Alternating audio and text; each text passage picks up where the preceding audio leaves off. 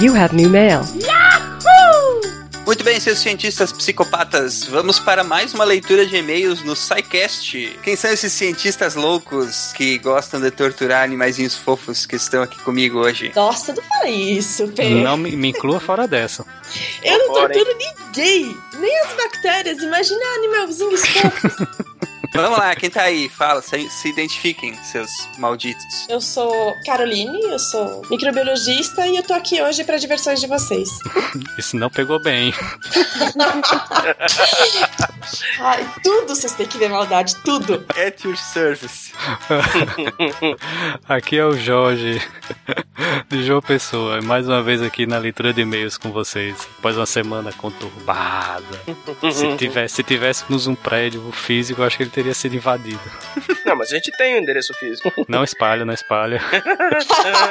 e aqui é o Ronaldo Gogoni, saído do castigo pela primeira vez na leitura de e-mails. Aê! Olha aí, aguardem a pauta do Ronaldo. Ficou muito boa, galera. Então, minha gente, estamos aqui para a leitura de e-mails e recadinhos do programa sobre testes com animais, né? Mas antes disso, como é que o ouvinte que quer entrar em contato com o SciCast pode fazer? É, eles não querem entrar em contato, não. Vamos pular essa parte aí, cara.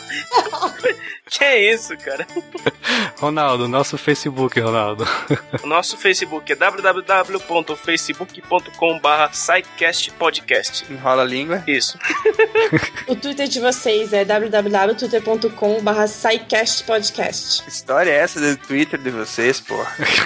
Nosso Twitter. Nosso Twitter? Tu também é do time já. Oh. E Eita, estão torturando um cachorro aí, hein? Olha só. Cuidado, hein? Larga, Ih. larga, larga. Princesa, quieta! E o nosso Google Plus é SciCast BR, tudo junto. E a principal forma de enviar a sua dúvida, crítica ou elogio é através do formulário de contato no site. Procure lá no menu Contatos. Muito bem, deixem seus recadinhos não agressivos, por favor. Com educação, gente. As pessoas aqui têm educação. Merda, porra, cara. Ou podem deixar recados agressivos também, é só que a gente não vai ler. Eu é que não vou responder. Já que pelo menos ler, a gente tem que ler. Não responde. não, que gente mal educada, não. Até o dia 29 do 12, nós tivemos o total de 194 mensagens recebidas sobre o programa de testes com animais. Desse total, 156 foram mais ou menos Calem a boca, seus torturadores malditos de animais fofinhos.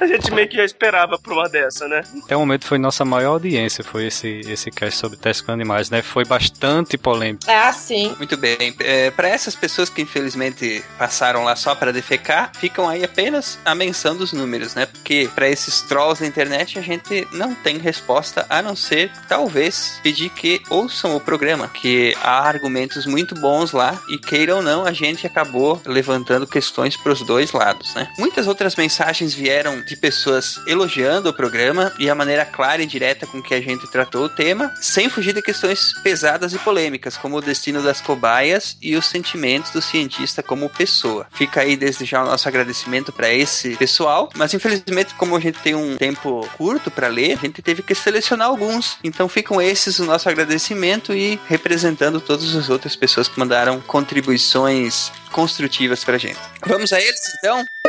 Oh boy, we've got a message. O primeiro escriba é o Garcia, administrador, 32 anos de São Paulo. Você se emocionou, mandou duas mensagens. Bom, vamos lá, vamos para a primeira parte. Olá, Psycasters. Não sei exatamente o motivo, mas só achei e comecei a ouvir o podcast na semana, na semana passada. Ainda estou fazendo a maratona para ouvir todos, mas queria deixar os parabéns. Está bem divertido acompanhar tantas informações sobre disciplinas específicas de forma clara. Aguça mesmo a curiosidade. Sugestão: vocês não vão fazer um podcast sobre administração de tempo? Ô, não pode rir antes dele terminar. Deixa ele terminar do jeito. Eu não aguentei, cara, desculpa. Deixa pra rir no final. Não dá pra rir no final. Porque vocês têm vida, família, amigos, carreira e gravar podcast e blogar. Poxa, vale o assunto. Vale. Grande abraço. Vale mesmo. Vamos botar uma, uma pauta sobre isso. É, vamos fazer, vamos fazer um podcast de duas horas só sobre a administração de tempo e como a gente não tem mais tempo. Apoiado, Garcia, tu não tem noção, cara. apoiado, Cara, é, não. Tem hora que, a gente, que eu olho pras coisas e falo, meu Deus, não vai rolar, não vai rolar, eu vou morrer. Tipo, não. Quando eu li assim, porque vocês têm vida, eu pensei, pô, que vida! Que vida! Vida, o que, que é isso? Mas valeu, valeu, Garcia, valeu pelo seu e-mail aí. Não, valeu, valeu. Foi legal. Ó, Garcia, se te serve de consolo, cara, sempre atrasa a gravação. Então, assim, por mais que a gente tente, sempre atrasa e tal. Mas a gente dá um jeitinho, né? Mas ele complementou, né, Ronaldo? Continua aí. Ele mandou outro e-mail depois. Ele mandou no começo e no final da maratona. Esse aqui é a segunda parte que ele mandou depois que ele acabou a maratona de podcasts. Olá, acabei a maratona e só tenho parabéns e congratulações, bem como recomendações a pessoas que são e ouvintes de diversos podcasts. O podcast de vocês é muito longo e tem muita informação. Para 50 minutos de áudio, deve ter horas e horas de pesquisa. Oh, você tem. Então desconsiderem os reclamões que não têm tempo de ouvir mais do que 30 minutos de áudio. Peça para utilizarem o pause. Essa foi, foi. O pause é seu amigo. Todo bom MP3 Play tem, é. Cara, eu, eu senti esse, esse para utilizar o pause como um tapa na cara das pessoas. Ah, Eu- coitados dos ouvintes, gente. Não é todo mundo que tem uma hora, duas horas pra dispensar pra ouvir podcast. Mas enfim, né? Tá- O recado vale. ó. Usem o pause, gente. O pause é seu amigo. Continuando. Sou péssimo com nomes, mas um dos participantes tem a voz um pouco mais aguda. Deixa ele falar, pô. Vai saber, ele acha que eu sou que eu sou um homem. Eu sugiro que o microfone dele fique um bocadinho mais distante da saída de voz. Assim, quando ele falar, vai ficar muito mais agradável. No mais, estou ansioso para os próximos episódios. Eu acho que não consigo esperar X tempo para o assunto acabar na parte 2 de cada episódio. Quem é que eu. Quem é que é o vozinha fina desse podcast? Ronaldo. Ronaldo, esse quem é agora ficou meio. Eu vou dar uma dica pra vocês, hein? Só tem quatro integrantes fixos. Então, a dica é: não é o Jorge, não é o Matheus e não é o Ronaldo. Eita, quem será? Putz, e agora? Valeu aí, Garcia. Eu só queria fazer um adendo à mensagem do Garcia que ele não foi o primeiro que nos mandou dizendo que começou a maratona depois que escutou o primeiro. Então, o primeiro episódio, no caso, o último, né? Os últimos. Ou de Marte, ou esse de, de Teste com Animais, ou Energia Nuclear. E isso, assim, é, é algo que nos deixa muito contentes, porque, assim, é sinal que vocês estão gostando mesmo. O cara não conseguiu resistir, foi lá, pegou, baixou todos, escutou na sequência e mandou mensagem pra gente. Valeu mesmo, Garcia. Valeu mesmo, Aí, cara. Força estrelinha dourada na cabeça. Muito bom. E realmente tem muitas horas de Tem pesquisa. mesmo. Muitas horas de pesquisa pra fazer cada programa. Tem mesmo. Mas isso é verdade. O último episódio sobre teste com animais acabou atraindo muita gente por causa dessa discussão polêmica. Eu- até agora é o episódio com o maior número de downloads. E foi até bom porque provavelmente muita gente que ficou meio curiosa com o assunto, achando que a gente ia ou defender os animais ou xingar os, os ativistas, acabou descobrindo um programa legal, um programa informativo e acabou ficando. Se salvamos algumas almas, já está bom, né? Ótimo. Com certeza. Ou alguns bigos.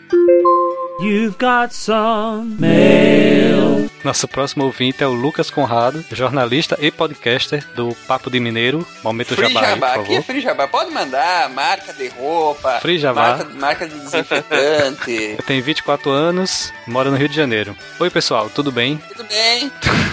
Estou vindo comentar não um episódio específico, mas a iniciativa em si. Antes de tudo, sou jornalista recém-formado, apaixonado por ciência minha vida inteira. Estagiei no Instituto Ciência hoje, que me deu gás para fazer minha monografia, justamente na área de divulgação científica. Conheci e me apaixonei por podcasts, como todos nós aqui. Sim, eu sei que vocês não são o primeiro podcast de divulgação científica, mas os atuais, pelo menos os que eu conheço, apesar de serem legais, ainda são quadrados demais. Baixei esse programa sobre colonização de Marte e me apaixonei pelo programa. Vocês realmente colocaram em prática o que eu queria para um podcast científico, uma discussão inteligente, bem embasada, mas sem perder o jogo de cintura. Sem ficar naquela coisa científica demais, muito pesada. Roquete Pinto fez algo parecido no começo do século XX pela rádio, mas a ideia se perdeu. Precisamos resgatar isso, precisamos retomar a divulgação científica, aproximar esses assuntos do público em geral, desmistificando o que acontece na academia, mas sem perder a exatidão científica. O que tenho a dizer é parabéns. Parabéns e muito obrigado pelo serviço. Um grande abraço a todos. Lucas. Isso aí, Lucas. Ei, Aê! Sempre a seus serviços. E se você nos copiar, pode ficar à vontade. Vem trabalhar com a gente, cara. Começa a escrever pro, pro Ciência Pop, depois vem fazer uns programas com a gente. Vem, chega aí. Puxa um cepo, puxa uma cadeira. Com certeza, o convite está aberto. Aqui ninguém é besta, estamos abertos a todos. No bom sentido. You have new mail. Próximo ouvinte, Francisco Viana, servidor público dos 54 anos do Rio de Janeiro. Conheci o podcast de vocês há pouco tempo e estou gostando muito. Parabéns. Mas a leitura de e-mail antes do segundo episódio foi uma bola fora. Façam isso depois do episódio. Ouve quem quer. Um grande abraço a todos. Bom, eu quis colocar esse Score. eu quis colocar esse esse e-mail do Francisco aqui, porque olha só, Francisco, a posição da leitura dos e-mails, ela está aqui exatamente após a conclusão do primeiro episódio e antes do início da segunda parte da, do programa em si, por duas razões. Primeiro, porque ele representa na nossa aula o intervalo. Então, você ouve a campainha lá no, no primeiro episódio, terminou a aula e você vai para o intervalo. A gente vem aqui falar bobagem.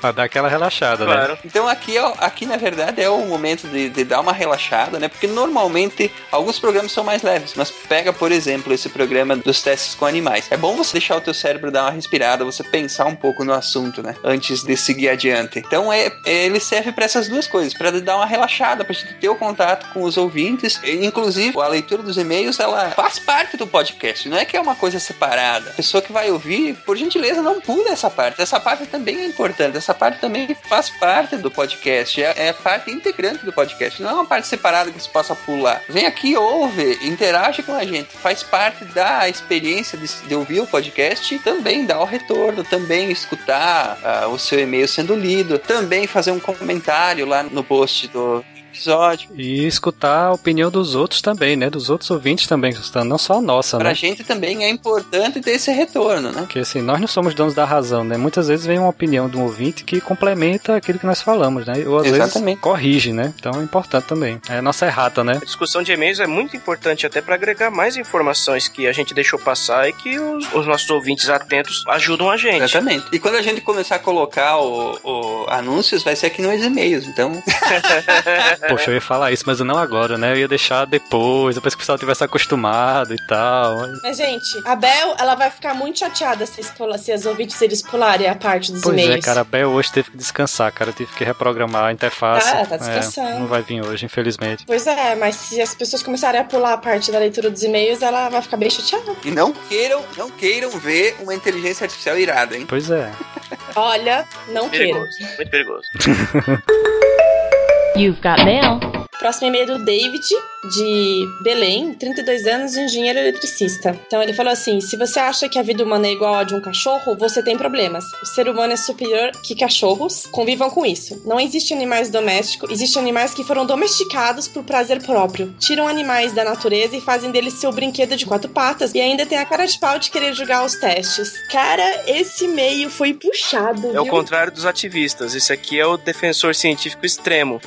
Entendeu? Pontou o dedo. Exato. Olha, eu como pesquisadora, eu pesquiso em bactérias, então não pesquiso em animais. Pelo menos hoje, atualmente, não faço isso. E eu discordo totalmente do que foi dito pelo senhor David. Eu acho assim que não é porque um cachorro não é comparado anatomicamente com o humano que enfim, não existe isso de por que, que a vida do humano vai ser superior à do cachorro. Eu acho isso, nossa, eu acho que isso é muito extremo. Eu acho que tem que respeitar sim a vida do cachorro também, sabe? Eu acho que não é porque ele não demonstra o sentimento do jeito que o humano demonstra, não é porque ele se não se comunica que nem o ser humano comunica, não é porque ele não faz as mesmas coisas que a gente que ele não, não tem tudo isso. Acho que ele tem sim. Acho que qualquer pessoa que já teve qualquer animal de, de- de estimação pode saber que animais sentem sim, eles sentem dor, sente, sentem felicidade, sentem tudo isso. Então não tem por que você pegar um cachorro e tratar ele de qualquer jeito. Isso, isso, isso tá muito errado. Sente mesmo. Por isso que é importante, a gente tem que ser tão agradecido a esses animais e tratar eles com tanta dignidade, exatamente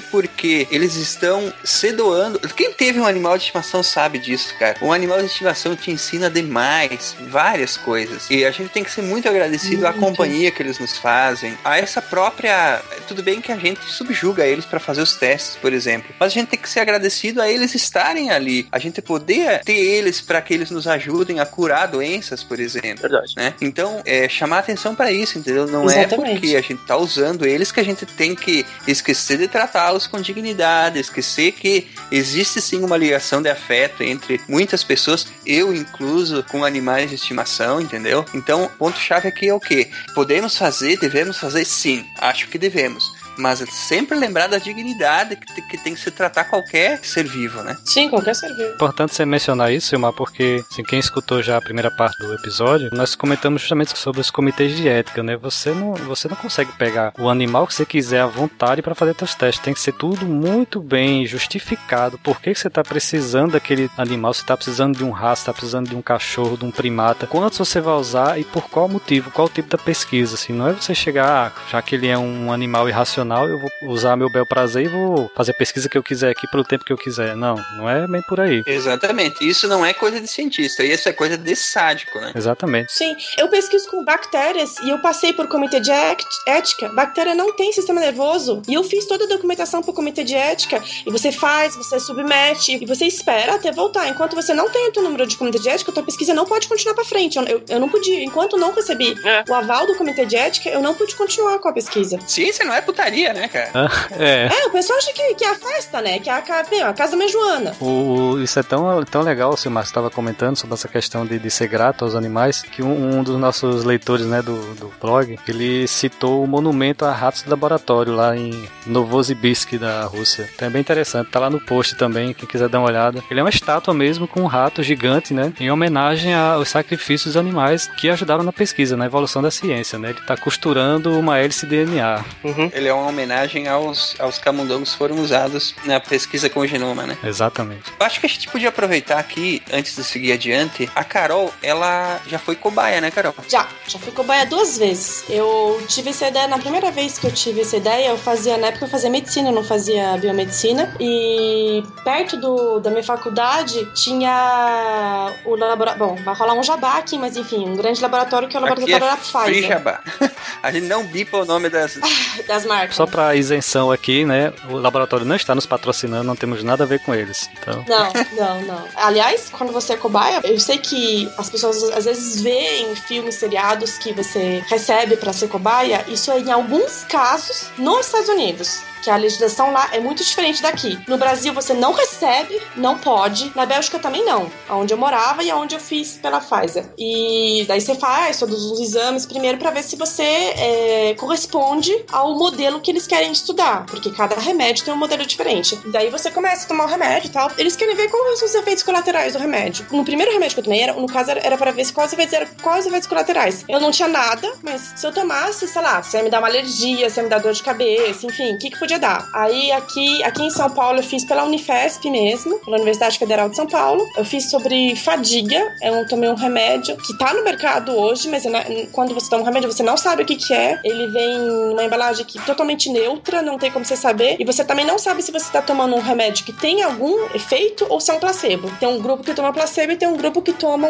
o, remédio de fato. Eu, no caso, depois, no final do tratamento, durante o tratamento eu já suspeitava que era um remédio de verdade, porque realmente eu senti todos os efeitos certinho e tal. Mas no final do tratamento você pode perguntar e eles podem ou não te informar se você tomou o placebo ou não. No meu caso, a minha médica me informou. Eu tava, tomando, eu tava no grupo de, das pessoas que tomavam remédio mesmo. E eu tomei remédio durante seis meses e a única coisa que eu tive como ajuda financeira foi que eles pagaram o meu transporte. Eles pagavam dois transportes por dia pra eu ir até o laboratório e voltar do laboratório nos dias que eu ia. Eu ia uma vez por semana. Então não era assim, gente, sei lá quanto que era na época, mas era dois reais, dois e pouco o transporte na época. Eu recebia, tipo, quatro reais, sabe? resumindo, não dá pra ganhar a vida sendo cobaia, né? Não, não dá pra ganhar vida sendo pai. Eu, eu fiz isso pelo amor à ciência mesmo. É uma coisa que eu sempre fiz pelo amor à ciência. Eu acho que. Eu penso assim, não, acho que todo mundo tem que pensar assim, mas acho que se você vai trabalhar com ciência, se você realmente quer fazer pesquisa, eu, eu abracei a causa. Eu falei assim, não, então eu também tenho que. Se tiver alguma coisa que eu puder ser voluntária pra testar em mim, eu também quero que teste em mim. Se vão testar no ratinho, por que, que não vão testar em mim também? Olha aí. E eu testei. tive- Parabéns, parabéns aí. Importante, é importante ter essa visão também, né? A gente usa dos nossos animais, mas um cientista também é gente, pessoal. É, é a gente é um ser humano como qualquer outro, entendeu? A gente tem também essa, esse, esse tipo de visão, né? A gente também pode querer se submeter ao teste e outras coisas. Não, é, são várias nuances que a gente tem que analisar, né?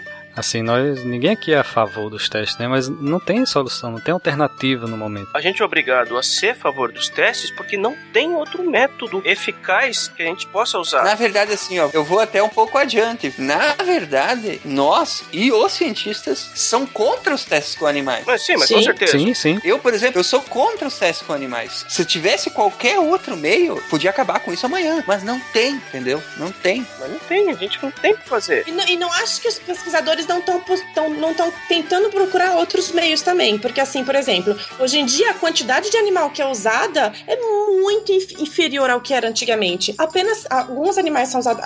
Eles tentam fazer que a quantidade seja a mínima possível para que o mínimo, o mínimo possível de animais sofrem. É, é uma, é uma discussão que não acaba mais, né, gente? A nossa luta sempre é para levar a informação de qualidade, a informação para esclarecer, né? Para que a pessoa possa expressar sua opinião, possa se inteirar daquilo e se expressar de uma maneira adequada, de uma maneira informada, ao menos, né? Sim, com certeza. Como você comentou, né, Carol? Assim, é tudo bastante controlado, o comitê está em cima. Se você não conseguir tua licença, tu não faz tua pesquisa, então. O pessoal do comitê tem ativista no próprio comitê para ter a opinião das pessoas, dos órgãos oficiais. Então, é, não é assim, ah, não, ah, o comitê é tudo cientista que é tudo a favor da pesquisa. Não, gente, não é. Tem gente ali que não é, que não é a favor, que é justamente pra fazer o advogado do diabo. E tem muito cientista que tá correndo atrás de outros métodos para evitar ao máximo reduzir ainda mais o o uso de animais em, em pesquisa. Os próprios pesquisadores da SBPC lançaram um manifesto também, tá lá no post, né? Contra os testes né, de de cosméticos, né? Então, assim, os próprios cientistas estão atrás da, da alternativa, né? Muito bem, gente. É um assunto delicado, é um assunto polêmico. É, muito obrigado para quem é, se dispôs a mandar aí as mensagens, a dialogar com a gente. E vamos assim, né? Vamos tentando ah, nos esclarecer, vamos tentando buscar por outras alternativas e eh, torcendo para que sempre possamos eh, dialogar com calma e encontrar um meio termo aí para essa, essa questão tão complicada. Vamos lá para nossa segunda parte do programa sobre energia nuclear. Segunda parte do baile, né? tá divertido. Do pé de serra, né? O melhor que tem, hein? Um convidado especialista chamado Luiz Gonzaga. Vocês acham mesmo que eu ia ofender ele colocando outro tipo de música? E ele gosta. O cara ele gosta do forrozinho. Ficou muito bom. Então vamos aí vambora. para a segunda parte então do programa. Um abraço para vocês. Até daqui 15 dias com a próxima leitura de e-mails. Falou, gente. Fique com o cast. e Até mais. Valeu, turma.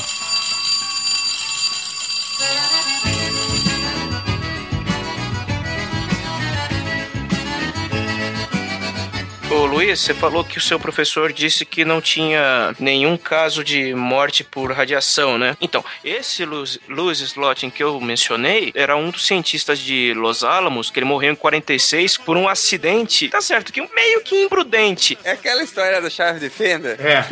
A história da chave de Que fenda. pariu, cara. Exatamente. Ele estava conduzindo um experimento em que ele estava fazendo uma separação de duas esferas, só que ele estava fazendo uma separação meio que na mão, com uma, com uma chave de fenda. Nisso, teve um acidente no laboratório, uma distração, ele soltou a chave e as bolas se encostaram. Oh my. Quando elas encostaram, ela, ela deu início à reação. Ela, aquilo era o núcleo de uma bomba nuclear. Ela ia explodir. Ele tirou a esfera com a mão para evitar de que explodisse, salvou boa parte da equipe que estava ali, apesar de que todo mundo foi banhado pela radiação. O ar chegou a ser ionizado e tudo. E um mês depois ele estava morto. Ah, mas é terrível, cara. Vocês viram as fotos disso aí? Tem uma foto da mão dele como ficou. A versão que eu conheço era ele estava usando dois hemisférios de plutônio, que seria o núcleo de uma bomba. Na versão, na versão que eu li, eram dois hemisférios de plutônio que eles estavam separados. Ele estava com uma chave de fenda entre os dois e aproximando e separando e medindo a emissão radioativa, a temperatura, essas coisas. E aí ele, sem querer, a chave de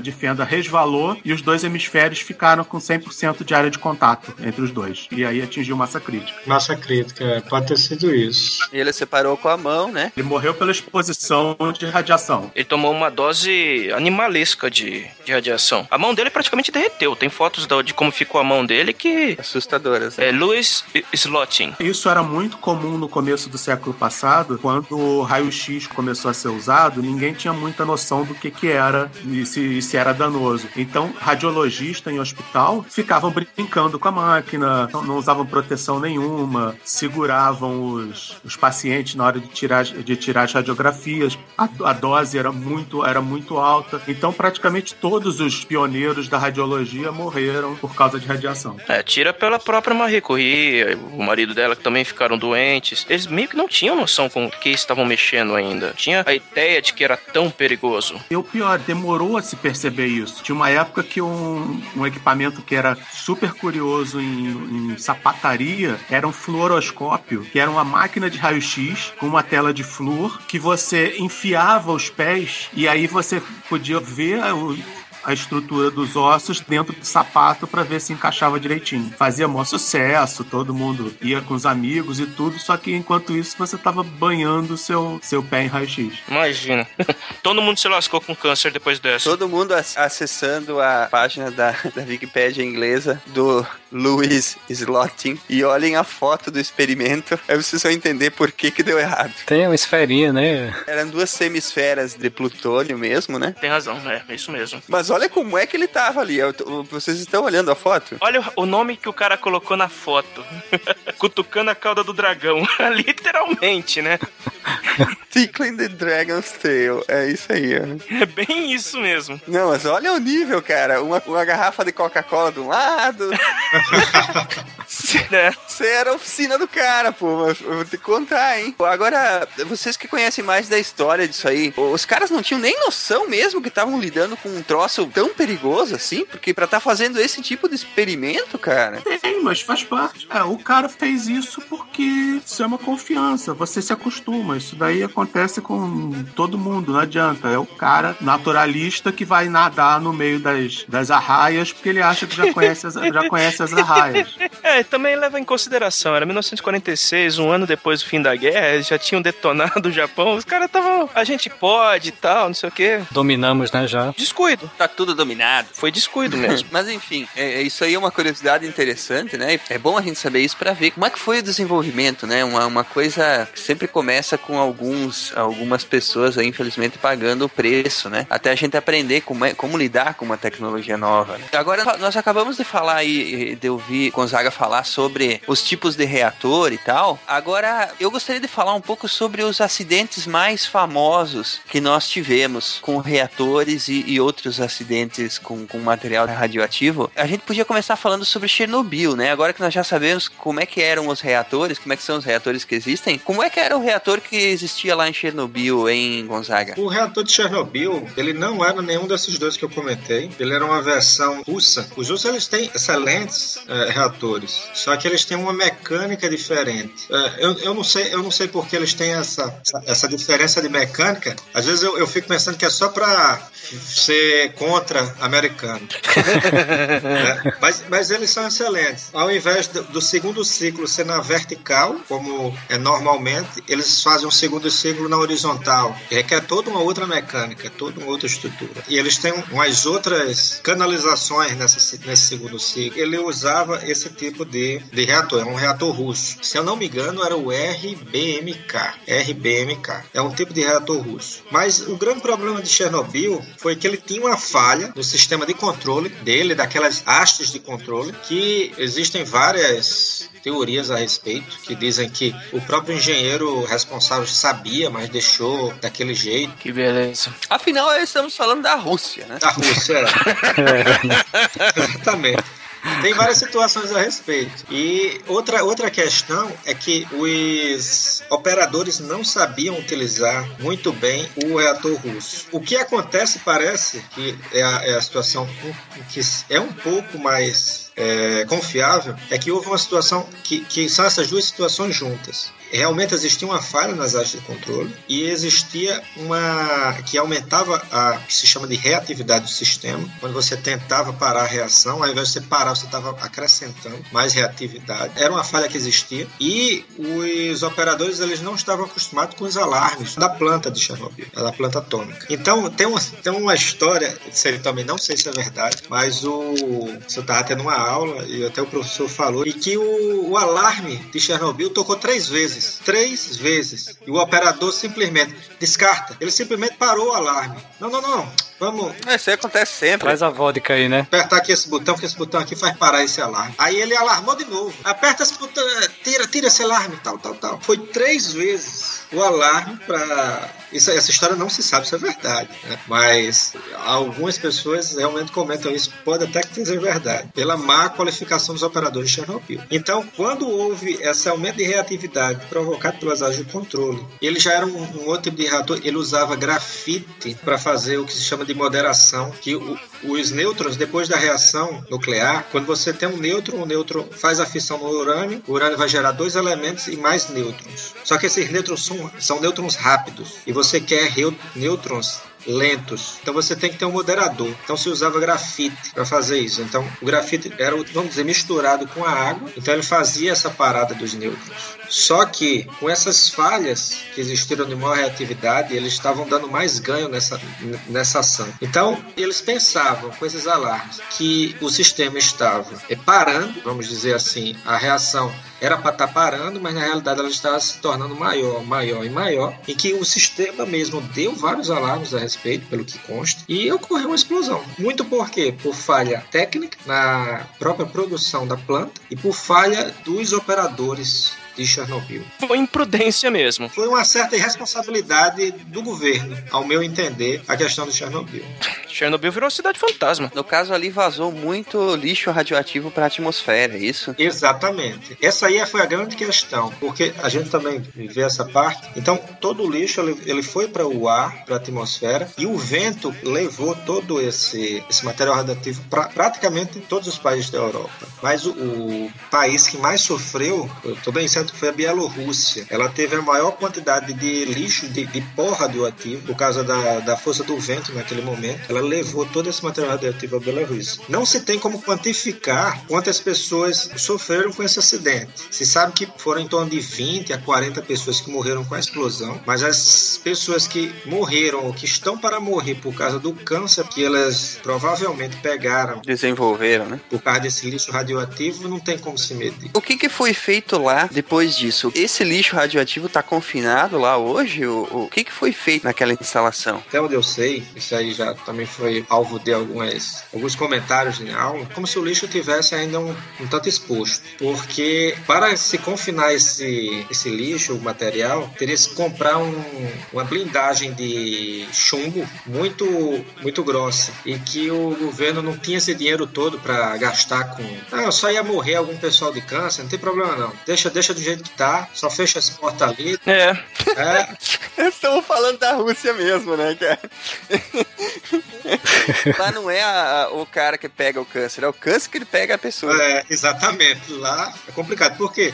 Você vai incorporar esse pó, você vai engolir esse pó, e quando você está engolindo, normalmente ele vai ter uma radiação, a radiação alfa. Essa radiação é extremamente danosa. Como é que acontece o câncer a partir dela? Todo dia as suas células, a gente até no curso teve, tem aulas sobre biologia da radiação. É chato e interessante ao mesmo tempo. Então, o- essa partícula alfa ela é a mais danosa no seu DNA. Mas todo dia você é quebrado o DNA seu. E existem alguns métodos de reconstrução do DNA. Quando você quebra o seu DNA, o seu DNA é quebrado normalmente por causa de material oxidante, pelo oxigênio que você respira, que você come muita besteira. Se você tem até certos limites, seu organismo vai conseguir reconstruir o seu DNA exatamente daquela maneira como ele era ante- anteriormente. Mas quando você tem uma partícula alfa no seu corpo, uma não, né? você tem uma fonte de, de, de partícula alfa no seu corpo, e ela está tá irradiando, ela está quebrando o seu DNA, o seu corpo não vai conseguir mais reproduzir aquele DNA da mesma maneira de que ele deveria ser. Se você der sorte, aquela célula que está mutante, ela sofreria uma apoptose, que nada mais é do que a morte celular. Mas só que muitas situações, aquela célula mutante, ela consegue se reproduzir. Sem controle, né? E quando ela se reproduz é um câncer. Né? Dependendo do tecido que foi gerado aquilo ali, você tem um câncer no pâncreas que é extremamente, Agressivo. extremamente agressivo. Você tem pouco tempo de vida e você tem que dar muita sorte. Quando você tem corporação, acabou. Você não tem como tirar o material radioativo do seu corpo. É impossível. Os estados atômicos da América. A última flor. Sério. O Cardoso tá impressionado. Um filme iraniano, provavelmente sem legenda, sobre energia nuclear chamado A Última Flor. Nossa. Ó, pega esse aqui, ó. Uranium Café. A última obra de cinema relativa a Irã que eu assisti nem é um filme iraniano, por assim dizer, que é o Persepolis. Persepolis é bom.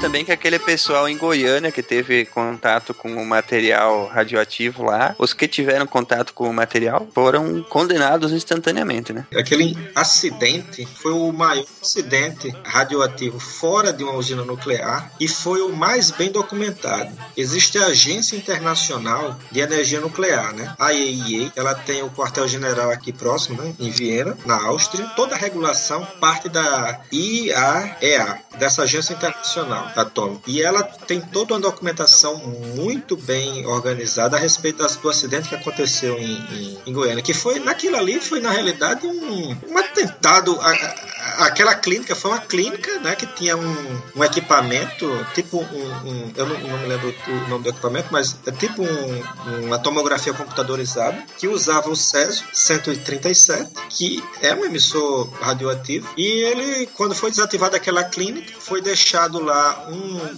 container de chumbo nos escombros da, da clínica, que depois ela foi destruída, e que alguém de uma sucata pegou aquilo ali e levou para casa, depois quebrou. Ah, é bonito, tá, tá brilhando, um salzinho. Inclusive a filha dele comeu com ovo. Sim. Ah. Não, tá brincando. Ela foi a primeira a morrer. Não, né? E ela é, teve que ser enterrada com um caixão de chumbo selado, que um guindaste teve que levar fazer levar o, o caixão. Tem imagens terríveis disso aí no, no, no YouTube. Teve mais de 200 pessoas, foram centenas de pessoas que foram acompanhadas e muito, teve algumas mortes, eu, não, não me recordo. Eu tenho, eu tenho um material muito interessante a respeito, com várias fotos. Foi muito bem documentado esse acidente nuclear que aconteceu em Goiânia. Aquilo ali foi uma total ignorância, inclusive até dos médicos. Quando houver a suspeita, já tinha levado ma- alguns dias e aquele material radioativo estava próximo de todos. Então foi todo um Assusta você ver gente tecnicamente que deveria estar informado, como mé- médicos, assim, bombeiros, assim, serem incapazes de reconhecer algo que É, no início foi tratado como se fosse um- uma diarreia. tão óbvio quanto, quanto material nuclear. É, porque, tipo, como eles nunca viram uma situação do tipo, eles muito provavelmente vão diagnosticar com o que eles estão mais acostumados a tratar. Nunca que o primeiro pensamento vai ser contaminação radiativa. A história tá, é, é errada. É, mas se o cara tá brilhando no escuro, você tem alguma. Você tem que ter alguma suspeita. Tem uma história de que um deles teria passado o Césio no Bilal, cara. Pô, né? Ai, É. cara. Pra ficar mais- com mais potência, né? Na dramatização que foi feita na época, a pessoa pegou o pó e desenhou um colar na esposa e tal, umas coisas assim. Quando o cara é um catador de lixo ignorante, no sentido de nunca ter estudado, tudo bem, não dá pra culpar. Agora, médicos, socorristas, gente que deveria estar mais, mais habituado, ter um pouquinho mais de informação de mundo, aí não dá pra, pra aceitar. O troço praticamente eles tiveram que. Nem sei como. Aliás, eu nem sei como no Brasil ainda. Até hoje a gente conseguiu deduzir que era radiação, do jeito que a gente é incompetente. Foram realmente vários dias até acontecer isso. Eu até li uma história, eu não sei se isso procede, talvez algum de vocês vai desmentir, mas é, é de que é o catador esse que rompeu o cilindro que, que teve o primeiro contato e tal. Ele ficou vários dias andando por ali, ia no bar, bebia, voltava pra casa, parava pra urinar no poste, o poste ficou radioativo. Era Devair Ferreira o nome do cara. Então, eu não sei se isso procede.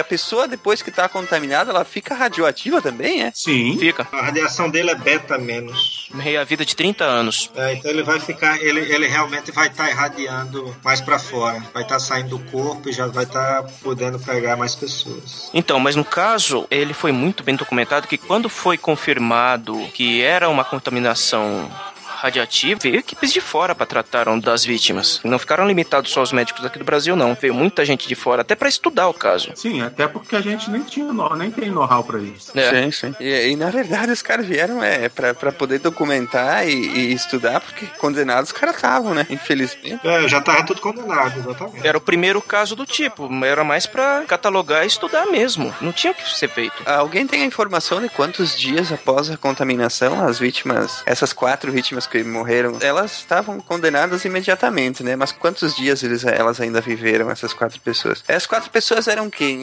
Não, no caso, o catador sobreviveu. Capaz? O catador tá vivo. O Devair tá vivo. Quem faleceu foi a filha dele, a esposa deles faleceu, um empregado chamado Israel Batista, uh, outro empregado chamado Admilson Alves, a menina de seis anos que você comentou que comeu com ovo era filha de, um, de uma outra pessoa, não era filha do catador. Mas o Devair, que achou a cápsula, ele mesmo sobreviveu. Deve estar em observação permanente, isolado, qualquer coisa assim. Pelo que consta aqui nas minhas notas, cinco dias depois de que eles começaram a ter problemas intestinais, é que se teve a suspeita do, do material poderia ser radioativo. Caramba, cara. Eu ia pedir é, como é que eles descobriram, mas aqui diz bem claro, ó. Somente no dia 29 de setembro de 87, após a esposa do dono do ferro velho ter levado parte da máquina de radioterapia até a sede da vigilância sanitária, quer dizer, jogou na cara do, do pessoal, né? Pegue, foi isso aqui, ó. Isso aqui que é melhor. A cápsula ainda ficou dois dias numa cadeira, até alguém dar uma olhada. Ah, é isso que eu vi, tá certo. Dois dias numa cadeira lá no médico lá.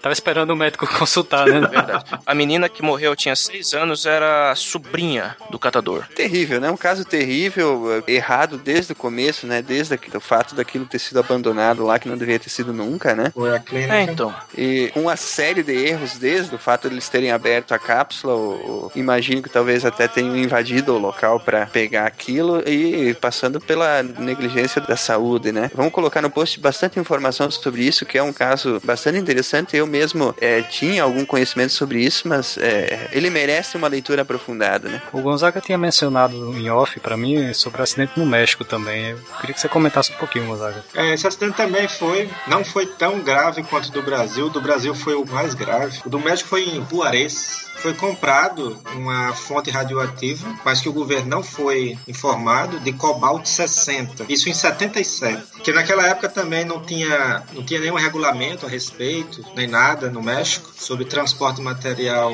radioativo. Transporte radioativo é até uma, uma grande área aqui na, no estudo de, de, desse tipo. Só que o que aconteceu, essa empresa que utilizava esses materiais, tal como no caso de Goiânia, ela meio que vendeu como sucata esse cobalto ele estava num, numa célula de, de chumbo e isso aí foi vendido por engano a uma sucata lá no México. Só que o que aconteceu? Essa sucata também vendeu esse material porque era, era chumbo, mas ele também era um material de aço. Ele tinha aço e esse aço ele foi totalmente derretido para fazer essas ferragens para construir prédios ou casas.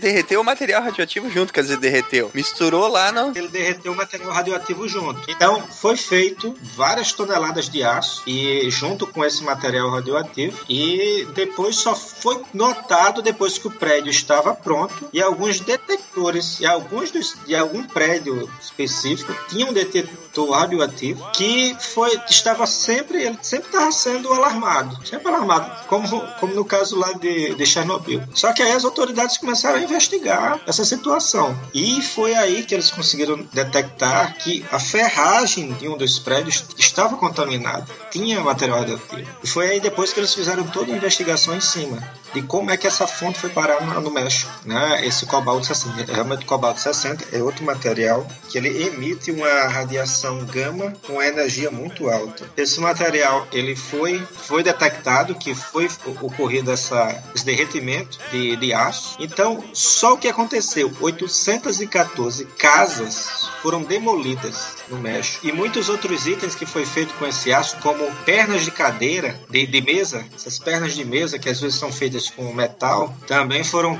todas contaminadas. Então tinha gente levando radiação por causa disso. O que aconteceu, pelo menos nesse, nesse caso, não houve nenhuma morte, mas a dose que foi medida durante esse período, a dose ela é em torno de 18 vezes a permitida uma pessoa levar durante toda a vida. Quer dizer, certamente esse aí vai desenvolver alguma doença. É, certamente, mas não tem como medir isso. Radiação do cobalto 60 é beta menos e gama. É beta menos e gama, né? Ela ioniza o ar também, né? Uhum. Que vai lhe provocar certos problemas se você estiver próximo de, dessa fonte. Uma meia-vida de só 1925 anos, qualquer coisa. Realmente. Puta, mas essa, essa aí é outra história que. Caramba, ó, ó a cadeia de acontecimentos, né? Eu não tô achando, mas tinha uma, um anúncio desse no eBay do cara vendendo minério de urânio. e aí um sujeito fez uma resenha negativa. dizendo: ah, porque isso é um absurdo, porque eu comprei esse minério de urânio 238 e esperei só 2,4 bilhões de anos e quando fui abrir só tinha urânio 234. Eu quero meu dinheiro de volta. Achei, achei, achei, Ah, é. achei. Cole, cole. Calma. Pronto, colado na pauta. Caramba. Fala sério. Vê se já abriu. Ele tava metade vazio. Isso é bom, Sensacional. isso é bom pro, pro artigo, cara.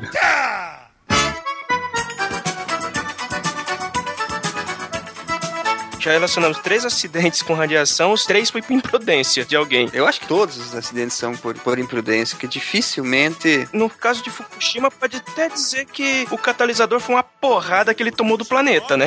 É, exatamente. É, o, o pior é que não dá nem pra dizer que, que Fukushima foi falta de planejamento, porque não dá pra você planejar pra uma coisa 10 dez vezes maior do que você tá acostumado nos últimos 100 anos. Aquela magnitude, né? Mas, inclusive, pelo que eu li, não aconteceria com os tipos de usina que são construídas hoje. Mesmo aquele tipo de acidente não aconteceria, né? Que eles têm uns, umas salvaguardas malucas aí, que mesmo sem eletricidade, mesmo sem é, intervenção, ele, ele conseguiria parar a reação completamente. A grande esquizofrenia da energia nuclear é que os reatores em projeto hoje em dia são muito mais seguros, muito mais eficientes do que os que a gente tem funcionando. Só que como as pessoas morrem de medo de energia nuclear e um político quer se queimar, eles não permitem que você construa novos reatores.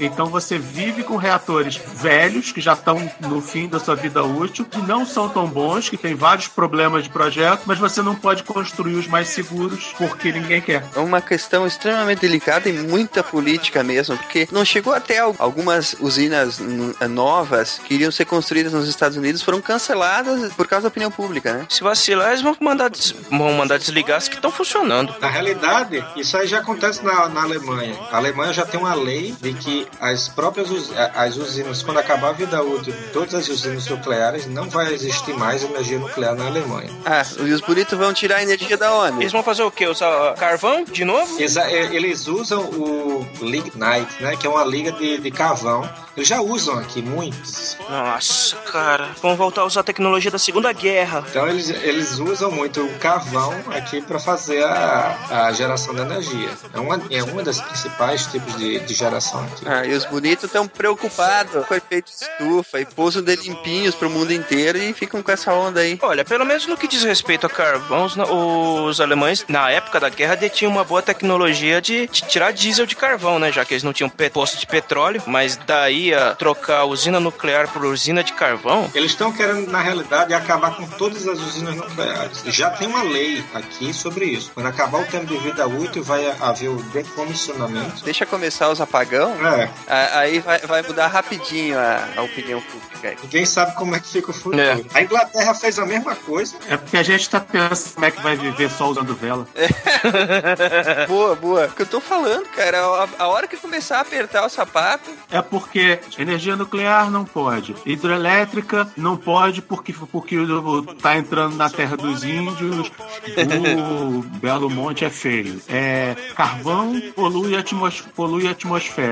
É, petróleo, muito menos, porque mata, porque desrespeita os dinossauros.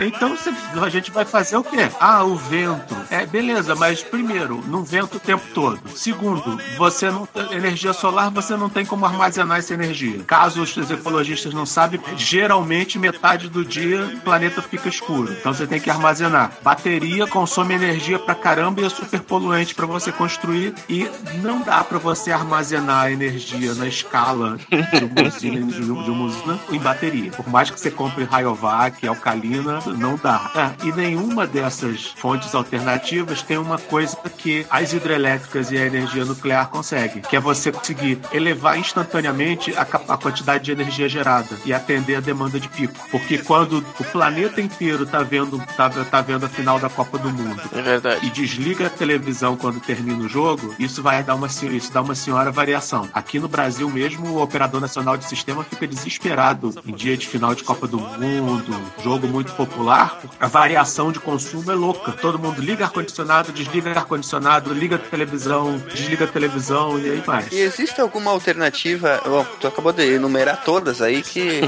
nenhuma é viável a curto prazo, né? Não tem pra onde fugir, complicado. A hora que começarem os apagões, aí quem sabe os, os ecos chatos aí. Mas aqui, se foi falado, né? Aqui tem muita geração eólica, como aqui na Holanda também. Eu moro numa cidade, eu fico na fronteira da. Eu moro na Alemanha, essa cidade faz fronteira com a Bélgica e com a Holanda. Então, normalmente, às vezes, eu tô muito na Holanda e na Bélgica. Mas eu noto que, principalmente a Holanda, também a Alemanha, tem muita geração eólica. É bem típico de alemão ficar toda hora na Holanda e na Bélgica. Aí de vez em quando você não dá um pulinho pra França também não. Na França já fica um pouco mais distante, mas dá pra ir. E aí você fica olhando do canal pro outro lado pensando um dia. Mas vocês falaram em energia eólica, tem muita geração eólica, mas quanto é que isso representa da planta elétrica da, da Alemanha? Por mais que você consiga complementar com a eólica, é- nunca é mais do que 15, 20%, entendeu? Também acho. Ah, eu acho que a eólica não, tem como superar a- os outros tipos de energia. Não tem como um país, ao meu entender, sobreviver só da energia eólica. Mas aqui você vê muito desses cataventos. Na Bélgica também. Bélgica, Holanda e Alemanha, muito catavento deles. Aqui, pelo menos na universidade onde eu estudo, pelo menos tem o, o mestrado em energia de sistemas. Eles também estudam muito para a energia solar, mas é outro problema. Você também não tem grande geração de energia, né? Então tem que sobreviver mesmo de alguma coisa fóssil, como carvão, petróleo ou até energia nuclear. Eu ainda tenho esperança que a longo prazo a, a própria opinião pública vai acabar, por necessidade, mudando. Ah, mas com certeza. Porque aquela velha história. Enquanto tá tudo bem, teu ar-condicionado tá funcionando, tua geladeira tá funcionando, tá tudo ótimo, entendeu? O pessoal entra lá no, no Facebook e reclama de outras coisas. Agora, quando não tiver energia pra ligar o computador, pra ligar o ar-condicionado, aí é que o bicho vai pegar. Aí é que o sapato vai apertar e esse pessoal vai pensar: ah, mas é, então quer dizer que a energia tem que sair de algum lugar, né? Verdade. Não, imagino que isso vai acontecer mesmo. Até porque meu orientador, ele é dessa área de energia de sistemas também. Mas ele compreende muito bem essa parte da energia nuclear. E eu comentei com ele essa, pô, a Alemanha tá acabando com a energia nuclear aqui. Ele é alemão, mas ele disse: a mesma coisa aconteceu com a Inglaterra há alguns anos atrás. Eles desistiram da geração de energia nuclear já faz algum tempo. E agora eles estão vendo a necessidade e já estão começando a religar as usinas que eles estão parados. A água bateu na bunda, dá nisso.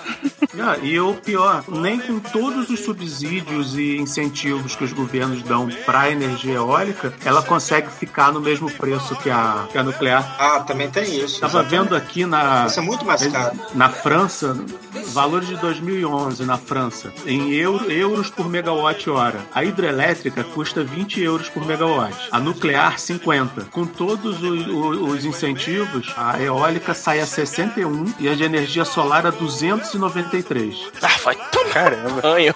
Que pariu. Ou seja, energia é, é, solar custa mais de 10 vezes a hidrelétrica. Tá maluco. Na Espanha, o governo espanhol instalou uma usina solar gigantesca lá em, em Sevilha, né, também. Só que, cara, duvido que aquilo lá seja também relevante para baixar tanto valor assim. Não é, não é. Isso é, é, isso é, é só uma, uma bandeirinha política só. E quando você vê o tamanho daqueles coletores de energia eólica e a manutenção que aquilo ali precisa, putz grila. E assim, célula solar, célula solar não dura muitos anos também não. Mas hoje, hoje o Brasil tem um problema muito sério também na questão da transmissão, né, nem na geração. Falando no nosso país especificamente, né? Tava vendo aqui a notícia, nós temos uma capacidade de 2.5 gigawatts, mas existem 622 megawatts impossibilitados de serem transmitidos porque não tem linha de transmissão. Isso é de energia eólica. Isso dá 2,6 2,06 DeLoreans para passar uma unidade. No, outro dia saiu no, no Jornal Nacional usina de energia eólica no Nordeste há mais de um ano pronta, só que deu briga na justiça não construíram as linhas de transmissão. Eu vi essa reportagem. Então nossa matriz é enorme, mas peca do nisso. Né? elefante branco, mais um. Eu vou juntar o know-how de dois SciCasts seguidos e vou propor o seguinte: já que o problema da energia nuclear é o lixo, a gente constrói um foguete pra mandar o lixo pro sol e aí acabou o problema. Ninguém gostou da ideia? Achei excelente. Olha, se você garantir um foguete 100% confiável, eu topo. Senão, a gente tem que lançar da Argentina. Alô, alô, só, só um pouquinho. Alguém tá com problema no áudio aí? Eu não. É, Oi, oi. É você. Ô, Jorge, tu tá bagunçando, né? Ele tá tirando papelzinho aí, fica tirando papel e borracha. Seu, tom, seu som tá meio chiado, Jorge. É, não sei, não sei, mas eu tô colocando o mudo no mudo só quando eu falo, que eu falo, que aparece Eu acho que você está com um problema. É um grave problema, Jorge.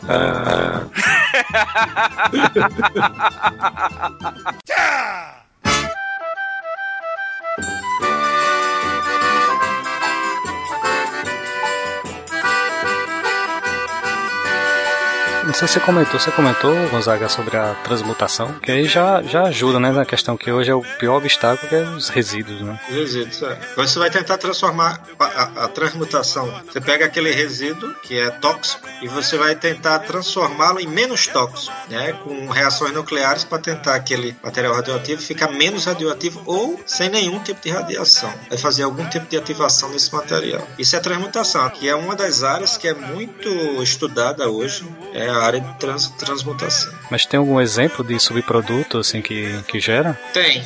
Mas aí eu já vou entrar num, num tópico um pouco mais, são os actinídeos, né? Então, existem os antanídeos e os actinídeos. Aquela parte escondida da, da tabela periódica, né? É, que tão, isso aqui fica na tabela periódica. Ali é actínio, protactínio, próprio urânio, netúnio e outros. E, e outros, né? Você vai, você tem essa geração e o que é que acontece? Você vai tentar quebrá-los. Vamos imaginar aqui o Césio, um exemplo. Eu poderia tentar quebrá-lo ou precisava quebrar o Césio ou não, não vou dizer nem quebrar, eu teria que ativá-lo. Césio 237, até aqui. Aí é uma maravilha, porque ele pode gerar o bário. Eu transformo o 237 em 231 com um, um neutro. Eu acrescento um neutro nele e com 32 minutos de meia vida, quer dizer, com 10 meia vida eu não tenho mais nada, basicamente. Ele se transforma em bário, que é um bário de 138 que ele é estável. Então vamos de novo. O Césio 137, ele tem um tempo de meia-vida de 30 anos. Então para eu esperar 300 anos para ele ficar eh, ele não ter mais radioatividade, é muito tempo. O que é que eu posso fazer? Eu posso ativá-lo, posso fazer uma transmutação nele. Eu vou jogar um nêutron nele, ele vai se transformar no Césio 138 e quando eu esse 138 ele já tem um tempo de meia-vida muito curto e se transforma rapidamente em bário, que é um material estável. Mas qual é o grande problema disso? O problema é que para você conseguir fazer essa reaçãozinha de transformar o Césio 137 em 138, a probabilidade é quase zero. É muito difícil você conseguir acertar, acertar um neutro num Césio 137 com a energia correta para transformá-lo num 138, que a partir daí ele vai ele vai sofrer um, um decaimento beta menos, que vai se transformar em bário e vai e, e seria algo estável. O- a- a- as questões de transmutação é essa, é você conseguir acertar com as energias corretas e um elemento correto para que ele possa decair com uma facilidade em um material estável. Ah, aí uma esperança, né? É uma esperança, como também a caso da, do, do reator de fusão, que já não gera nenhum tipo de lixo nuclear já é uma outra uma outra uma outra esperança tem muito agora se fosse algo fácil isso aí já há muito tempo no mercado né? então tem tem que notar que é alguma coisa um tanto elaborada que ainda requer muita pesquisa e o povo ainda está ainda tá penando um pouco para conseguir isso aí conseguir é, hoje, hoje é, daria para acelerar isso, mas infelizmente a verba para isso é que é muito restrita, né? Principalmente por causa dessa questão da opinião pública. É, também é isso. Também tem uma questão da opinião pública, Greenpeace que também não quer. São várias questões envolvidas. Até que o que eu tenho notado, verbas para pesquisa aqui na Alemanha, incluindo na, na área nuclear, é muito, tem bastante verba. Eles mantêm aqui reator, até agora o que acontece? O próprio reator nuclear de experiências aqui na Alemanha, ele também já está em, em desligamento, né, vamos dizer assim. Ele já, tá sendo, ele já foi desligado, só que agora está esperando as reações se estabilizarem para ser aberto e ser tirado todo o lixo nuclear. E não vai ser mais usado. É até uma pena isso aí. Ah, cara, isso aí não vai durar pouco. Cara, a, a hora que a situação apertar para todo mundo e não, e não for mais viável instalar a hidrelétrica em todo lugar, eles vão correr para energia nuclear de novo. Isso com certeza. É, hora ou outra vai acabar acontecendo. É, o mercado de hidrelétrica já, já tá saturado, não tem muito mais aonde você, coloca, onde você colocar. É, que você depende de rio. Quem está né? construindo depende de rio, do, de, principalmente não adianta você ter rio, você tem que ter rio e tem que ter caimento. E, tem que, e além do caimento, você tem que ter uma região que forme, que forme uma bacia quando inundado. Senão, senão não adianta. E não pode ter nem índio, nem coruja, nem, nem, nem beagle do mato morando na região. Agora, se tiver cidade, cidadezinha, não tem problema. Cidade não tem problema. A cidade que se rale. Desapropria. cidade que se mude pra uma montanha. É. A não ser que seja a China, que a China chuta o pau da barraca. Aquela usina das três gargantas que eles construíram. Aquilo é animal, né? Foram mais de 200 cidades, mais de 200 cidades inundadas, ou que tinha, ah, tem panda no meio. Ah, ali tem um panda, bang. Ah, pronto, não tem mais, passa. Tinha.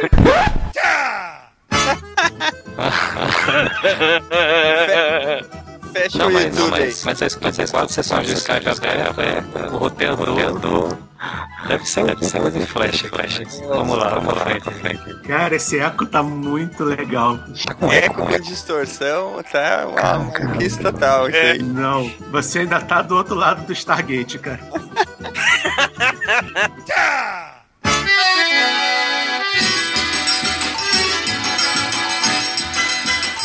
É, a energia nuclear ela é, ela é complicada, ela é perigosa, só que andar de ônibus também é perigoso, sair na rua é perigoso e você tá dirigindo num belo dia na Rússia é perigoso porque ou vem um maluco e te atropela ou vem um meteoro e cai do céu.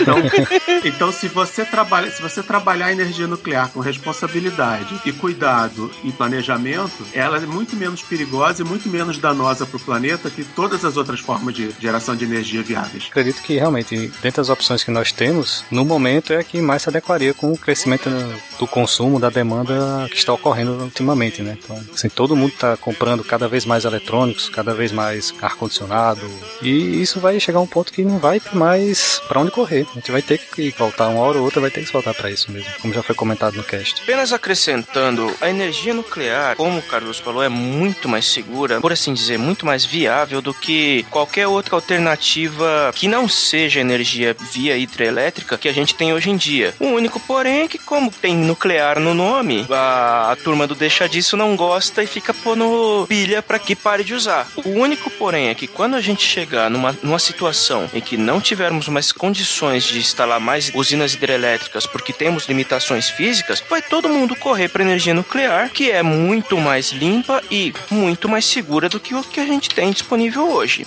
Então, querendo ou não, eu acredito que mais em breve a gente vai estar tá tendo muito mais unidades da Angra no Brasil do que as, as, duas capengas que a gente tem hoje em dia. E eu gostaria de dizer que a energia nuclear, como já foi dita, ela é realmente extremamente segura desde que ela tenha sido projetada e está sendo operada com responsabilidade e treinamento todos e é o que se espera e o que ocorre, diria, em 99,9% de todas as situações. É só que ela tem que ser bastante projetada. Ela tem algumas questões ambientais, mas que tudo isso tem soluções. Então, o que eu acho que falta, que eu mesmo não tinha a respeito, é maior conhecimento por parte da população a respeito do que é, como a energia nuclear pode ser usada a favor da própria população, do próprio bem-estar da população. Se todos soubessem como ela é viável, como ela é segura, com certeza essa proliferação seria muito benéfica ao crescimento de todo,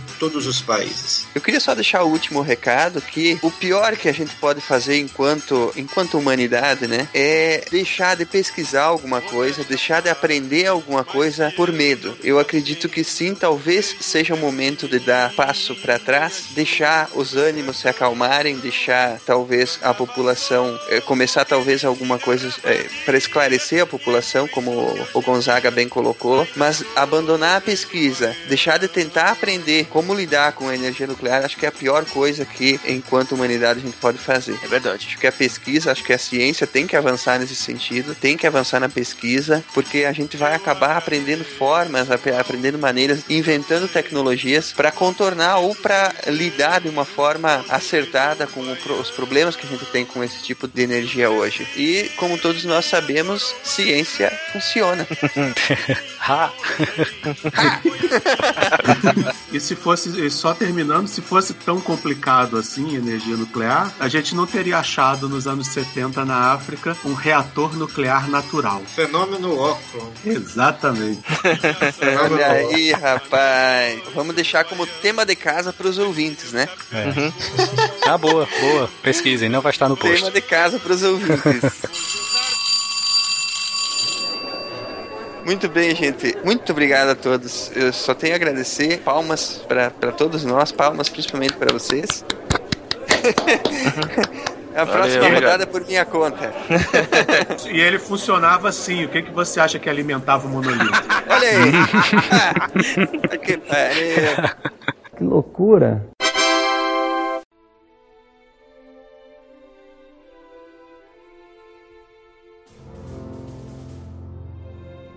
Se a ciência não for divertida, então alguma coisa é errada. Tem que ser divertida, a coisa mais divertida que tem é a ciência.